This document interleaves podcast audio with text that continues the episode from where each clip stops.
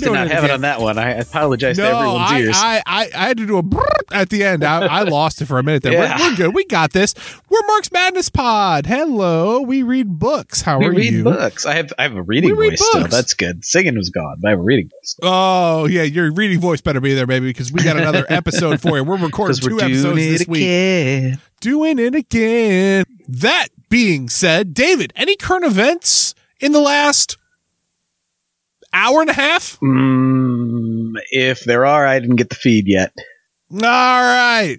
Well, then we are starting as we always do with Black Reconstruction in America, page 425. First paragraph Major F.F. Worley said the same year, I scorn the idea that the rich man and his glory and the mighty man and his power may indulge in crime with impunity and be passed by the world with a smile of recognition, while the poor tool he uses is consigned to prison and made to a, the associate of felons. If I have displayed zeal and ardor in this exposure of fraud and vice, it is because I would save the state, not from ignorant and corrupt legislatures so much as from rich, aspiring, and unprincipled men. Some of them imported, it is true, but many of them degenerate and unworthy sons of that noble, though now impoverished mother whom they rob. Mm, that felt that, that that feels Ve- very evergreen, but it also is is um, a little bit poignant because he's very obviously talking about planters and and fuck planters. Yep, yep, yep, yep, yep. There was then, without doubt, theft and incompetence in the government of South Carolina during Reconstruction times. But there is good ground for saying that this was no more due to the northern white men than to native southerners. And least of all was it guilt of Negroes. Moreover, in method and amount, it was no worse than the same kind of stealing in northern states and even in the United States government itself. If we allow for depreciated currency and for monies which the state did not actually receive and did not spend, but for which it may have been legally responsible, South Carolina doubled its debt between 1865 and 1871. But it more than doubled its social responsibilities. That the proceeds of debt thus accumulated were not spent wholly to meet these social demands is undoubtedly true, but it is also true that every cent which South Carolina raised in Reconstruction times and much more was needed for the uplift of its laboring classes. It is interesting to note that 17 million of the South Carolina debt, or almost the exact amount of its probable increase over 1865, was eventually repudiated by the state, and the property of the state thus put itself on record as refusing to recognize its obligation to pay the expense even of necessary reconstruction. And at the same time, it had the satisfaction of spoiling the Egyptians in the northern money market. I, I, I have no idea I what the Egyptians. Yeah, it's Why did the I Egyptians come into play here? I don't- I have no I have, idea. I have no idea what Egyptians as an expression would even mean. That I think it's the literal money? Egyptians. I think it's literally people from Egypt. oh, why I specifically just don't know them? why they were trying to get in the northern money market. What was happening in Egypt in 1865? I don't know. Two sorts of reform face the state. First, the elimination of theft and waste in the handling of public funds, and secondly, the continuation of the efforts for social uplift in land distribution institutions for social reform, educational equipment, and modern labor legislation. With the last category of the, the reformers would have nothing to do. What they meant by reform was lower taxes. of course they did. Of course they did. And this Chamberlain gave to them. Man, I shouldn't laugh that hard, but it's so hard not to. Oh, it's It is just it's easy- so. We would you deal with the same assholes in the modern day? They just it's just like they weren't they weren't being genuine. They were being assholes, and you're like, I know those assholes. I know those four assholes. It is easy to prove that this is part of the effort to reform the situation in South Carolina, had the earnest effort of both white and black men, and resulted in distinct advance. It was overthrown at just the time when there was every reason to think that reform would be triumphant, not simply in honest government, but in more efficient social uplift. No one has expressed this more convincingly than a Negro who was himself a member of the Reconstruction Legislature of South Carolina and who spoke at the convention which disenfranchised him in 1895 against one of the onslaughts of Tillman. The gentleman from Edgefield, Mr. Tillman, speaks of the piling up of the state debt, of jobbery and peculation during the period between 1869 and 1873 in South Carolina, but he has not found voice eloquent enough nor pen exact enough to mention those imperishable gifts bestowed upon South Carolina between 1873 and 1876 by Negro legislatures. The laws relative to finance, the building of penal and charitable institutions, and greatest of all, the establishment of the public school system. Starting as infants in legislation in 1869, many wise measures were not thought of. Many injudicious, injudicious acts. Holy cow, that word sucks. Injudicious acts were passed, but in the administration of affairs for the next four years, having learned by experience the result of bad acts, we immediately passed reformatory laws touching every department of state, county, municipal, and town governments. These enactments were today upon the statute books of South Carolina, and they stand as living witness of the Negro's fitness to vote and legislate upon the rights of mankind. David, what, you want to yeah, take it away? Yeah, I was going to say after you just had to do injudicious. Um, injudicious is an in. easy word that I could not say for a minute and a half. It's not a fun one. Um, it makes it Fuck makes my word. mouth want to go numb. Uh, when we came into power, town governments could lend credit for their of their respective towns to secure funds at any rate of interest that the council saw fit to pay. Some of the towns paid as high as twenty percent. That is ridiculous, by the way, folks. Uh, we passed an act prohibiting town governments from pledging the credit of their hamlets for money bearing a greater rate of interest than five percent. Up to 1864, inclusive the state treasurer had the power to pay out state funds as he pleased. He could elect whether he would pay out the funds on appropriations that would place the money in the hands of the speculators, or would apply them to appropriations that were honest and necessary. We saw the evil of this and passed an act making specific levies and collections of taxes for specific appropriations. Another source of profligacy uh, sounds right, in the expenditure of funds was law and that provided for and empowered the levying and collecting of special taxes by school districts in the name of schools. We saw its evil, and by a constitutional amendment, it provided that there should be no there should only be levied and collected annually a tax of two mills for school purposes, and took away from the school districts the power to levy and to collect taxes of any kind. By this act, we cured the evils that would be inflicted upon its name of the schools and settled the public school question for all time to come, established a system upon an honest uh, and financial, oop, an honest financial basis. I also just like this. Like when I came to power, there was this. We saw its evil, and it was eradicated. When I found this power, it, it just seems like some shit out of the Bible. Next, we learned during the period from 1869 to 1874, inclusive that was do- nominated in the floating indebtment, indebt- indebtedness, covering the printing schemes and other infinite, indefinite expenditures, amounted nearly $2 million. A conference was called of the leading Negro represent- representatives in the two houses together with the state treasurer, also a Negro. After this conference, we passed an act for the purpose of ascertaining the bona fide floating debt and found that it did not amount to more than $250,000 for the four years. We created a commission to sift that indebtedness to, and to scale it. Hence, when the Democratic Party came into power, they found the floating debt covering the legislative and all their expenditures fixed at a certain sum of $250,000. The same class of Negro legislatures, led by the state treasurer, Mr. F. L. Cardozo, knowing that there were millions of fraudulent bonds charged against the credit of the state, passed another act to ascertain the true bonded indebtedness and to provide for its settlement. Under this law, at one sweep, those entrusted with the power to do so, the Negro legislatures, stamped six millions of bonds, denominated as conversion bonds, fraudulent. This commission did not finish its work.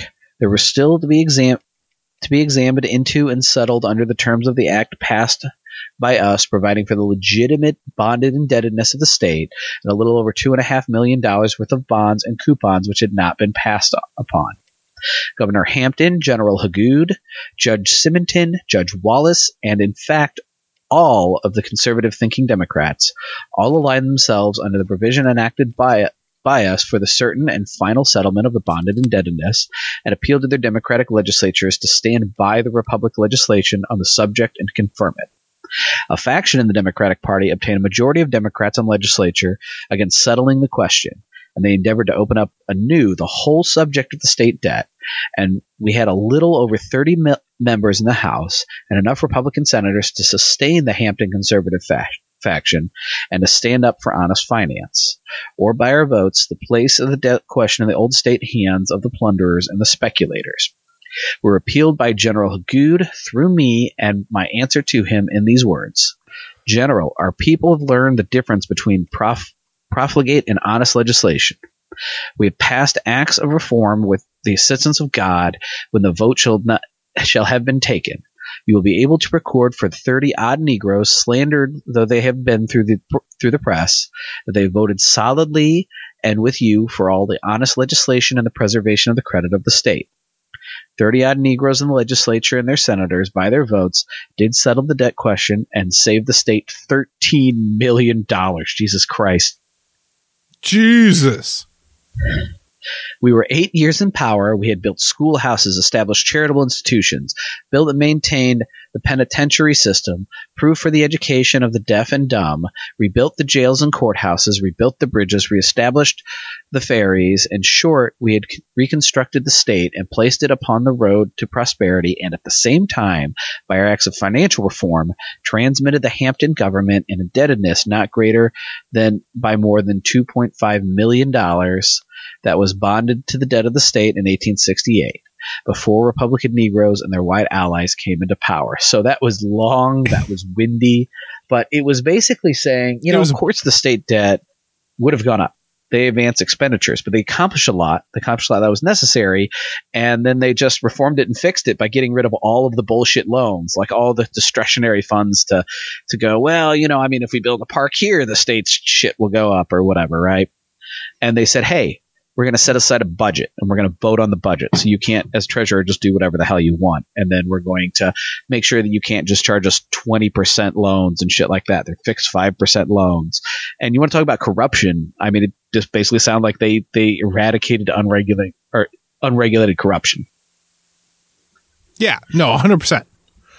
Yeah, so it seemed fairly clear that what South Carolina wanted was not reform, even in its narrower sense. That what it was attacking was not even stealing and corruption.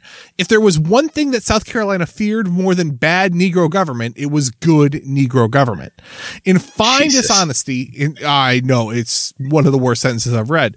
In fine dishonesty in South Carolina was not racial it was not even a matter of lower economic classes, white or black. It was the child of an age of extravagance and characteristic of a state where the mass of voters were poverty stricken and the property holders angry and ruthless in their methods. The fact that the best men of the South, unlike the abolitionists of John Brown's time, pour one out for the best white man ever, poured all right, it's out. Uh, we're unwilling to strike openly and trust that the trust that the end and the future would justify the means is very good evidence that the methods by which Negro rule was overthrown had not as yet been proved to be necessary and therefore were unjustifiable. Goldwin Smith said that the statesmanship is the art of avoiding revolution. Of the Democrats of Mississippi and South Carolina in 1875 to 1876, one might well say their revolution was the art of avoiding statesmanship.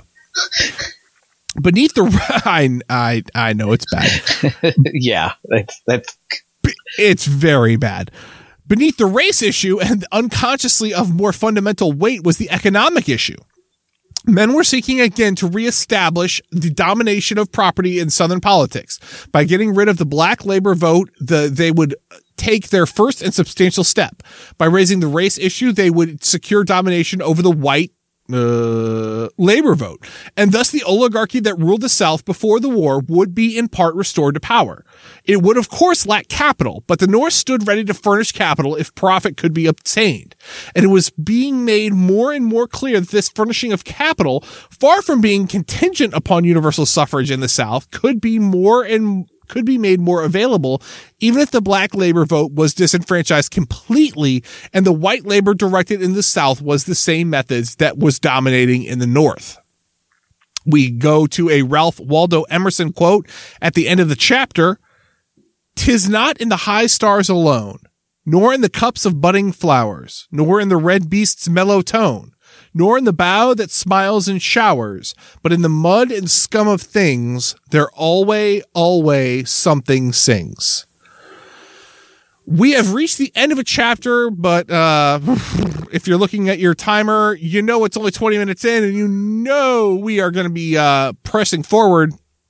Yeah. David, what are your very- takeaways I I would say I mean a big thing it's it, obviously you know there were there were 8 years of and there were Republican um, rule where, where, black people had the majority and they, they had their vote and they had the state legislature and it was very productive. I mean, that's how South Carolina got public schools. You know, that's how yeah. South Carolina. Um, I mean, you just heard about the how they reformed their debt, and then you see the same issues that there are today, right? There's aggrieved white wealthy people that are still more powerful uh, than the working, largely black uh, working class population. But they don't have the power they used to, and all they can think about is is is taking it back. And um, and these aggrieved people are dirty. They're ruthless. Uh, they lean into violence. I mentioned the Ku Klux Klan, and they do everything they can to to leverage the property they still have um, as a artifact of the social order that the, the way the social order was set up before, and they're looking to leverage that. And of course, that's, that's the way it still works now, right? You leverage property, you you hold power, and you hold power, but you don't feel powerful enough over the working class, large black working class. You mostly mostly totally white uh, property holding class is going to feel aggrieved, and it's going to come after you. Yep. And it's interesting because again, you can tell how little we we don't read ahead in these books intentionally, no. almost to a point. But um, when when you get to chapter eleven, the black proletariat in Mississippi and Louisiana is Dr. Du Bois going to go through every black proletariat in every southern state? I don't know. I don't know. I don't know. I, mean, I won't know. I can't know. It is because I it is in fact black Reconstruction in America these are all sorts of facts that we really need to do. Um, but that being said, chapter 11 is the black proletariat in Mississippi and Louisiana. How in two other states with black majorities in franchise labor led by educated men and groups of their own blood sought so to guide the state as to rise the raise the worker to comfort and safety and failed before land monopoly the new power of imported capital in organized force and fraud. Mm.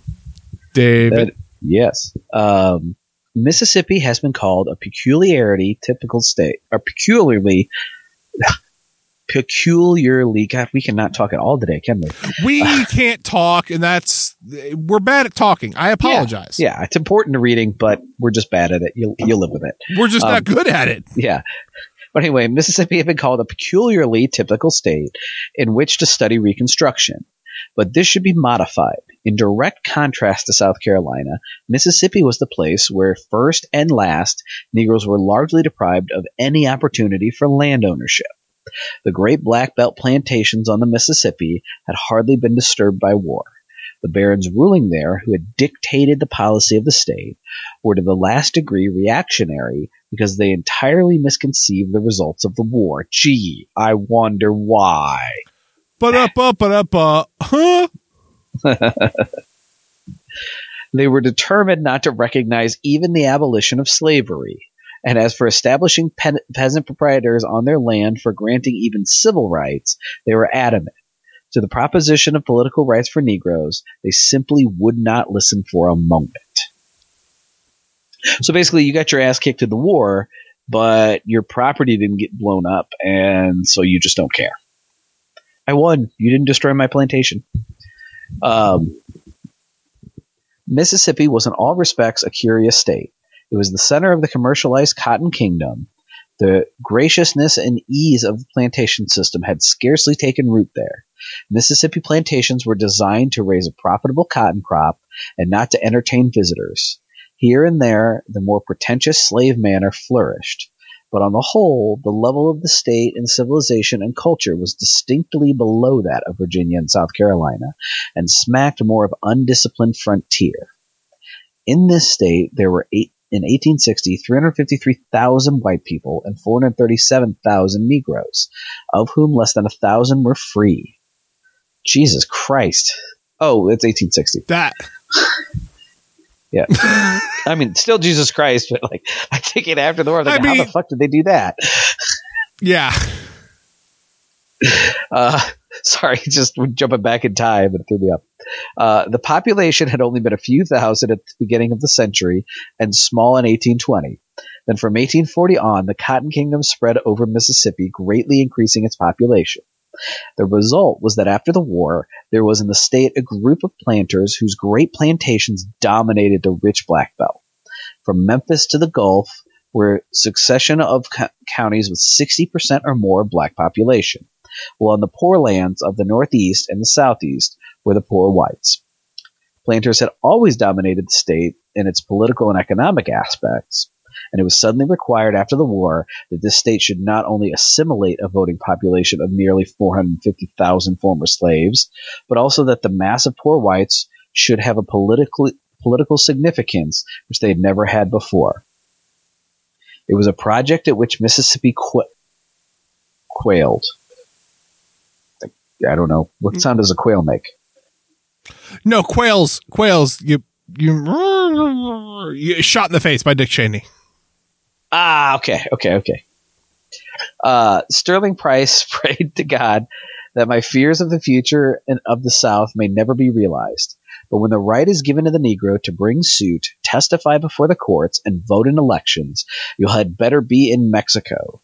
Jesus fucking racist Christ. hmm Uh, Mississippi had a bad financial reputation long before the Civil War.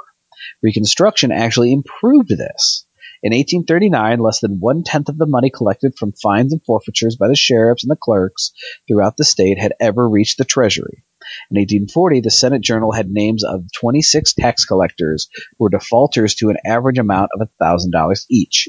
In 1858, the auditor of the state was a defaulter for $54,000. The endowment of Jefferson College, valued at $248,000, disappeared without record, and the college had to be closed. The money realized from the 16th Section Fund donated to the schools by the Congress of the United States was lost or embezzled to the amount of $1.5 million. The Mississippi Union Bank sold bonds to the amount of $5 million and later repudiated the debt. The effect of war on property in the state was marked. The assessed valuation of Missi- Mississippi property in 1860 was over $500 million. Subtracting $218 million as the value of the slaves, we have $291 million. This was reduced in 1870 to $177 million. The whole industrial system was upset, and the cotton crop, which was 1.2 million bales in 1860, in 1870 only 550 or 65,000 bales. Jesus. Naturally, these planter capitalists proposed to protect themselves from further loss by dominating the labor of the, their former slaves and getting their work as cheaply as possible, with the least outlay of capital and selling their crops at prevailing high prices. And, William and that's, L. of course they they did. You know, I was like, we can't Oh, work course. you for free, so we're going to work you as much as possible for as little money as possible. the only other way to do it. William L. Sharkey, former Chief Justice of the state, was appointed provisional governor June 15, 1865, and the state held a constitutional convention the same year, the first to be held in the South under the Johnson Plan. The governor complained that there was an unprecedented amount of lawlessness in the state. The convention consisted of 100 delegates, most of them representing former Whigs, largely opposed to the secession of 1861. This convention recognized slavery as abolished, but did not wish to assume responsibility for whatever honor there may be in abolishing it. That's interesting. Yeah. Only in I, that I wish I could like I wish I could take credit for a thing, but then also not have to take responsibility for a thing. Yeah. It's interesting. An ordinance, therefore, was passed declaring that slavery had been abolished by the United States and that there hereafter it should not exist in the state. Further concessions to the Negro were fought. The Negroes of the state met October 7th, and protested to Congress, expressing fear that lest they be re-enslaved, President Johnson wrote to Governor Sharkey, suggesting that Negroes of educational and property of education and property be given the right to vote so as to forestall the radicals in the North. Johnson pointed out that such a grant would completely disarm the adversary, the radical Republicans in Congress. The suggestion did not receive any attention whatever from the convention. It is highly probable that the unanimous sentiment from the convention was against the idea of political rights for the Negro in any form, but a whole arsenal of reasons against enfranchisement was already pres- prepared, most of them started from the assumption of a general Negro franchise and consequent Negro domination. The intelligent freedman was considered but a drop in the bucket. And how dare how dare a majority of population and or the most downtrodden be dominant? Like fuck just Yeah. It was argued that this is a white man's government and that in the sight of God and the light of reason, a Negro suffrage was impossible. The real fight in the convention was on the subsidiary question as to whether Negro testimony would be allowed in court.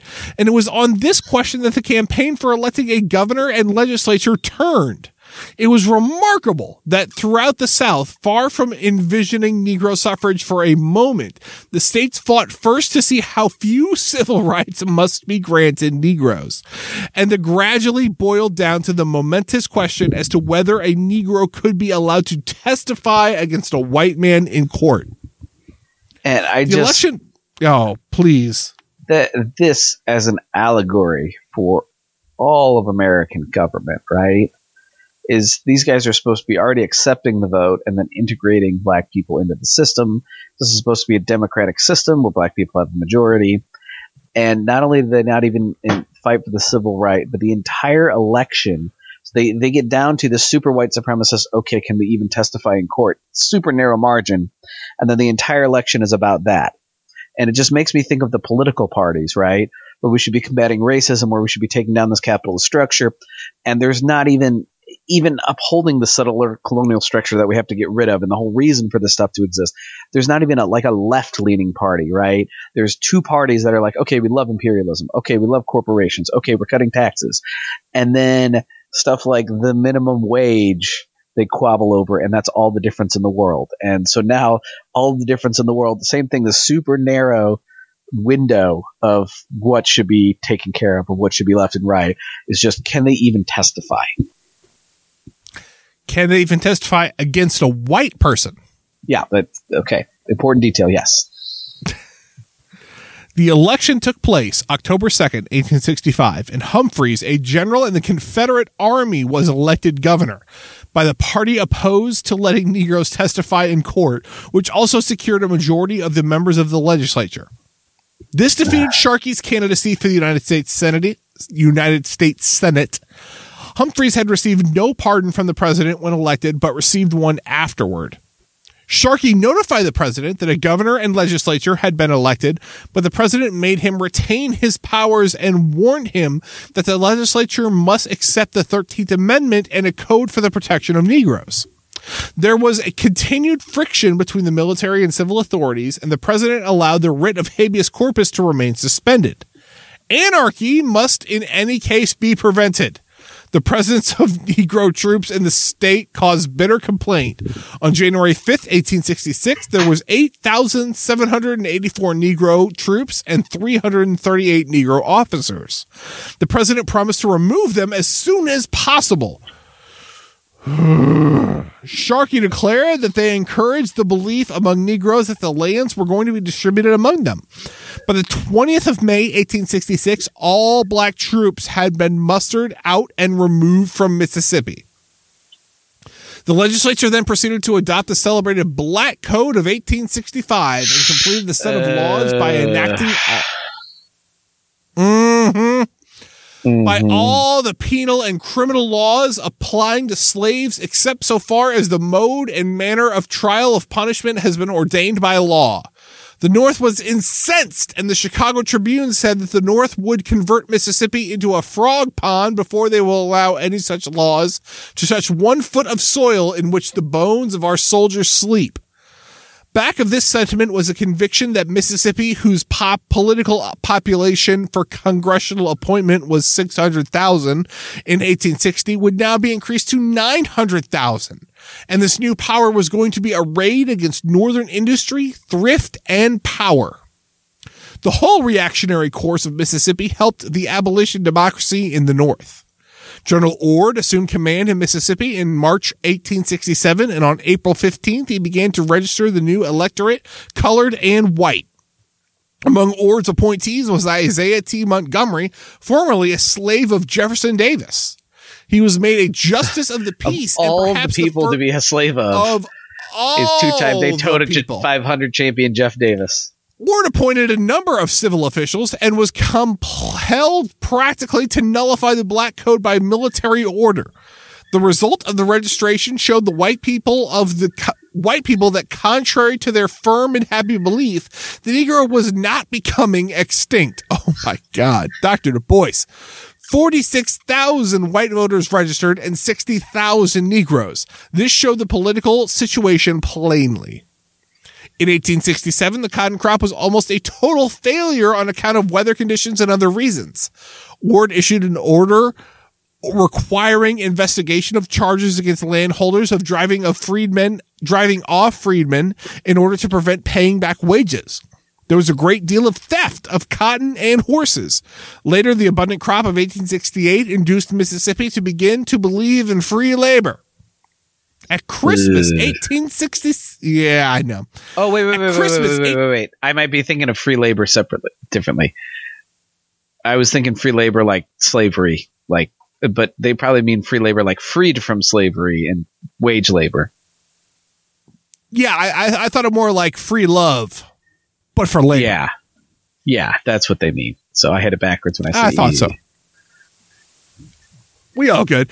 At Christmas 1867, there has been widespread rumor of a Negro insurrection due to the idea that land was going to be distributed among them. Humphreys, then governor, issued a proclamation reciting the apprehensions of combinations of conspiracies formed among blacks to seize the lands. Unless Congress should arrange to plan a distribution by January 1st, or told General Gillem, commander in the subdistrict of Mississippi, that Congress was not going to seize the lands of planters, but that the governor had already plenty of land in Mississippi for freedmen and that they could not settle up that they could settle on it when they chose to do so. Just- The election was you guys for- have plenty of land. We, you don't need to take our land. all You got land. that. What are you talking about? The election was set for the first Tuesday in November 1867. Negroes were given representation among the election officials. This brought bitter protest. We hoped the shameful humiliation would be spared our people, at least until the freedmen of Mississippi decided whether they will submit to Negro equality at the ballot box or elsewhere. I love how that's like, unless Mississippi decides we'll submit to Negro equality. And like, like they have a choice in the matter. Yeah, Like this yeah. is the thing that Mississippi gets to decide.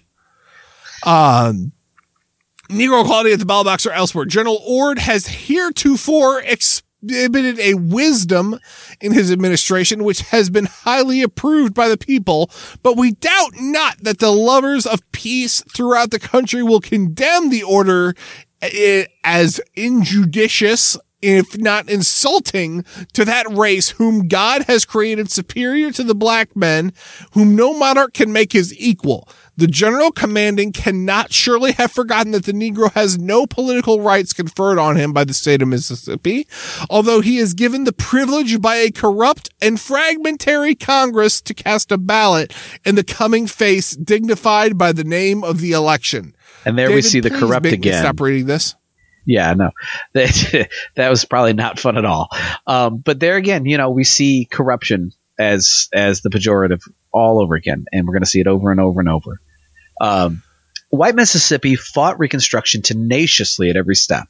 The legislature stubbornly refused to adopt the 13th Amendment, declaring that they had already abolished slavery and that they would not consent to the second section, which gave Congress the right to enforce freedom. Shall Mississippi ratify the 13th Amendment? asked the Vicksburg Herald on November 9th. We answered no. 10,000 times no. Because we are the planters. Brr. No.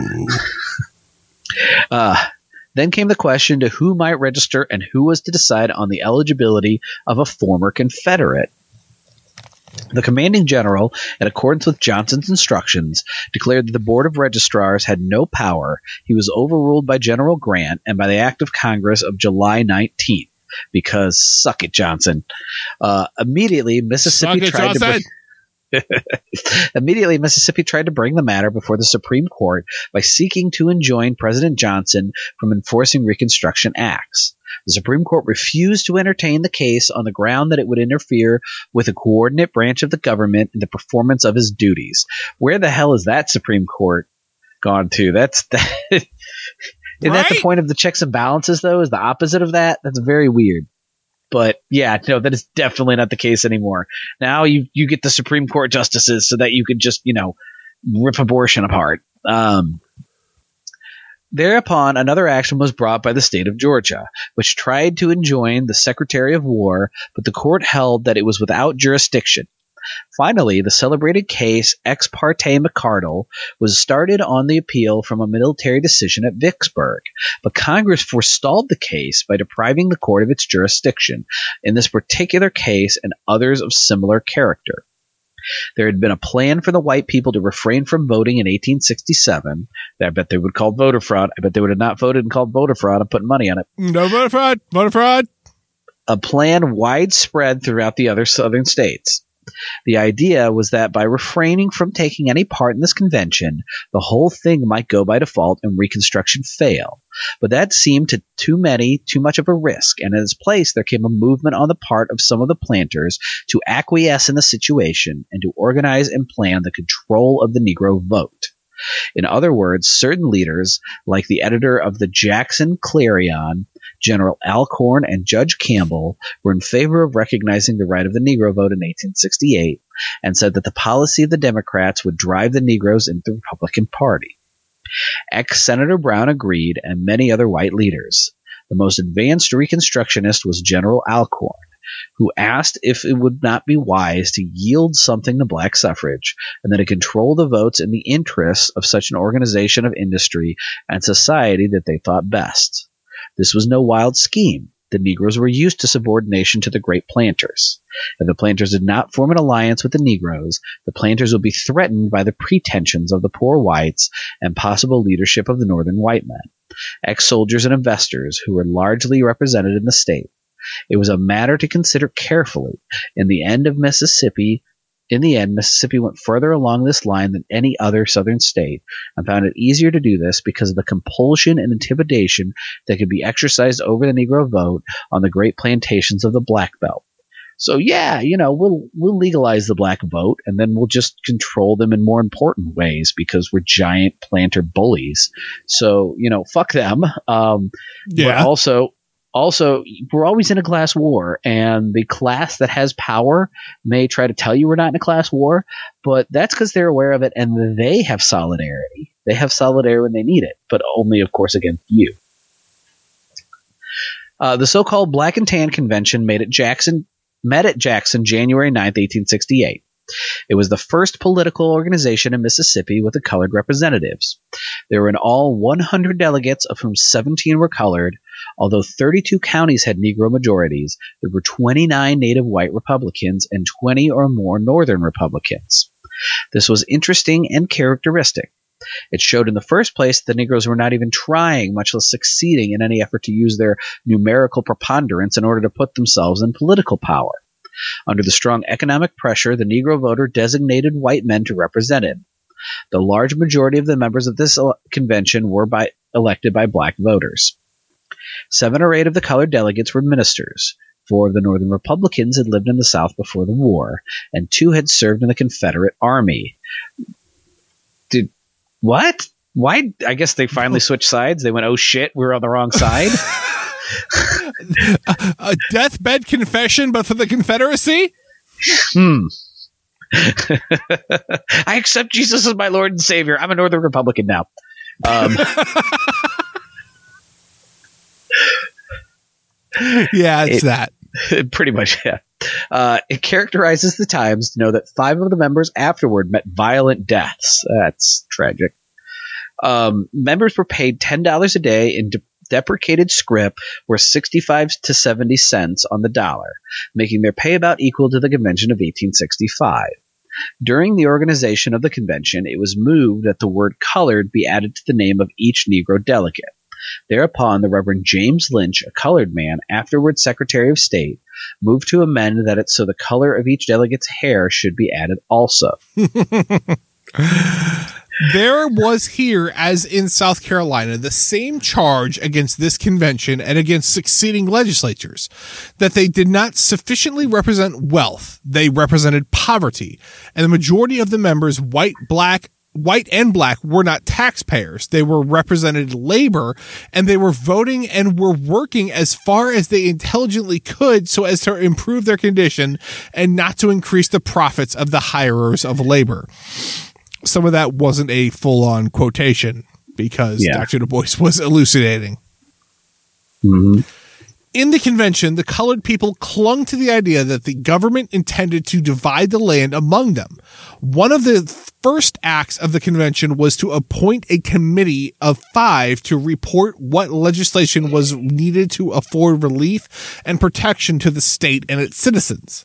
This committee reported early in February and found an alarming amount of destitution among the laboring class. They thought that the number of the destitute was at least 30,000 and perhaps 40,000. There was distress and suffering, which in some cases bordered on actual starvation. The commanding general, who was at the time Gillem of Tennessee, sided with the planting interest, refused to cooperate with the convention in this matter, and declared that the demand for labor exceeded the supply. In other words, labor must work for food or starve. It was reported that the Negroes were still expecting the distribution of land. Suspension of taxes imposed upon freedmen prior to January 1st, 1868 was demanded, and the repudiation of all debts, contracts, and judgments incurred or made prior to April 28, 1865. The commanding general was requested to issue an order directing the restoration of property alleged to have been unlawfully taken from the colored persons on the grounds that the property accumulated by them in the state of slavery belonged to their masters. This the general declined to do. The commanding yeah, general so, was. A, well, oh, yeah, sorry. I just I wanted to. No, no, take it. I wanted to look a bit of that. So of course there was the the whole like, oh well, we can't we can't meet your labor demands. So supply and demand. You know, no one we don't want your labor that bad. You you you're gonna have to work or starve. And and again, you know, I mean, it's just bullying people because you own the property, right? You own the land, which is part of the means of production. It's also where you live. And since everything's agrarian, it's how you make sure you get food, whether that is for trade of cotton or, or, you know, if there's any other kind of agrarian food production. So the, the land is everything, you know, with the land, you control it yeah. all. And because of that, they're just, they're, they're not going to give black people rights. They're going to bully them. They're going to hold them down. And so they just give them a line, line of shit.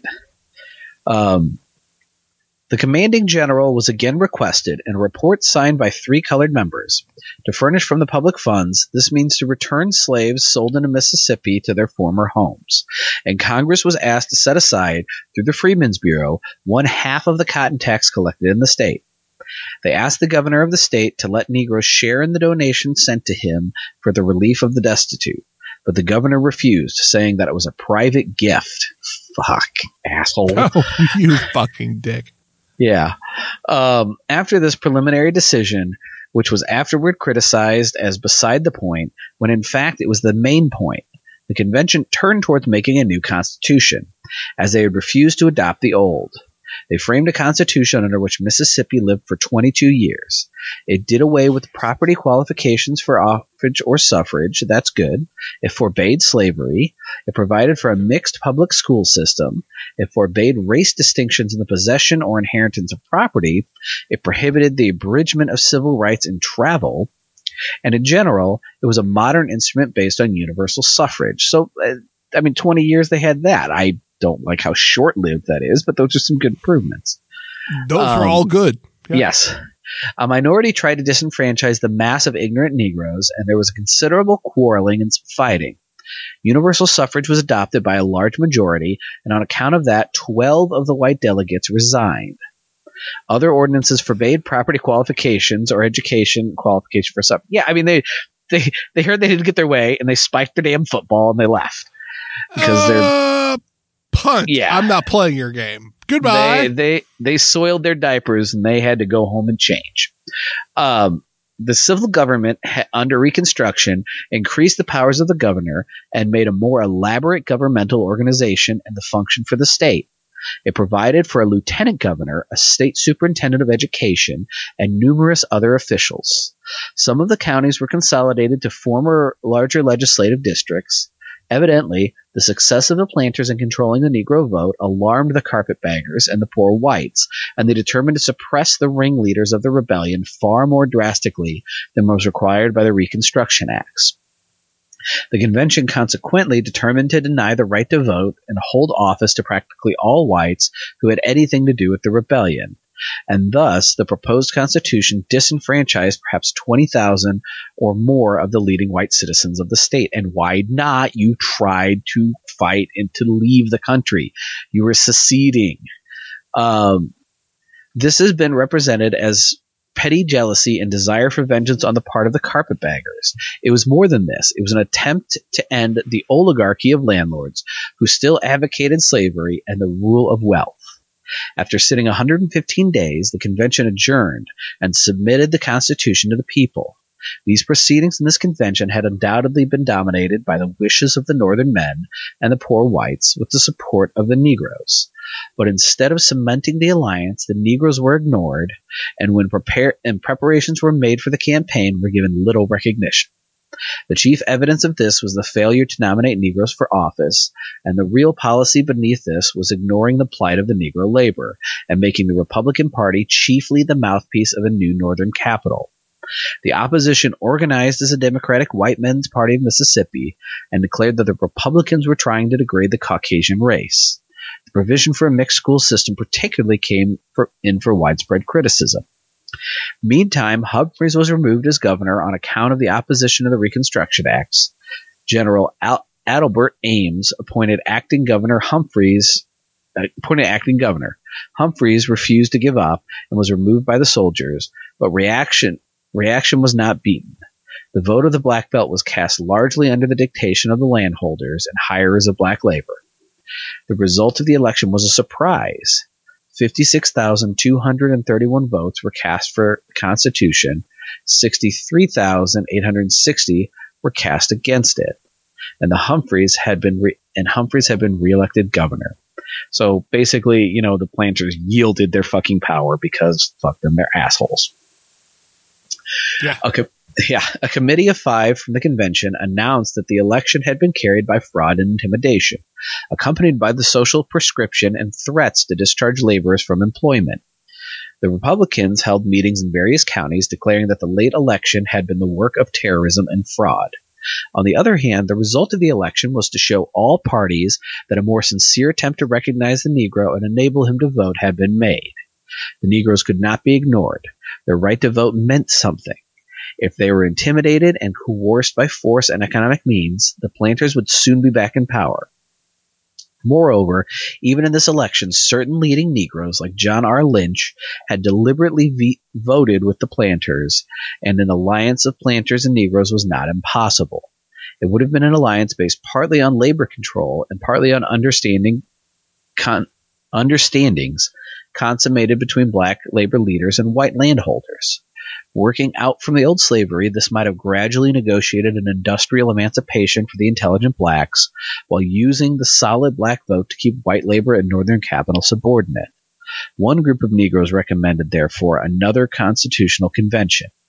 They had wished to cultivate kindly relations with their white friends and declared that they would support capable and honorable men even if they were former Confederates. Now, I think that's a very bad idea, um, but obviously it, it makes sense. You know, you have this large disparate group. They're not going to come to hegemonic decisions, even when those decisions seemingly aren't in their interest, because they're going to have different ideas of what those interests are or different personal interests within it.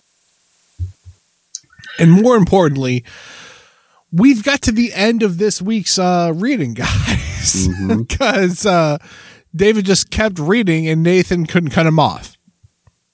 Well, you know, that, sometimes I gotta I gotta take the, the pony and run. sometimes you gotta take the pony and run, and I'm not gonna I'm not gonna stop you because I'm not doing the labor. that being said, if you want to uh, email us about the distribution of labor within our podcast, you can do so. It's marksmadnesspod at gmail.com. Uh, if you want to hit us up on Twitter about our distribution of labor, you can do so. It's at Marks Madness Pod on Twitter. And let's say you want to jump in a Discord and uh, and do some some fun back and forth, uh, you can do so on the Marks Madness Pod Discord. That is at the uh, link to that is in our Twitter bio. Um, if you need it, email us again at Marks Madness Pod on Twitter. We are we are easily accessible, and you can get that link. Uh, that being said, David, do you have anything else for this week? No, I think we've. Uh, yeah, yeah, no, it's good. Cool. It's good. That being said, this has been Mark's Madness Pod. My name is Nathan. My name's David. And we will talk to y'all next week. Bye. Bye.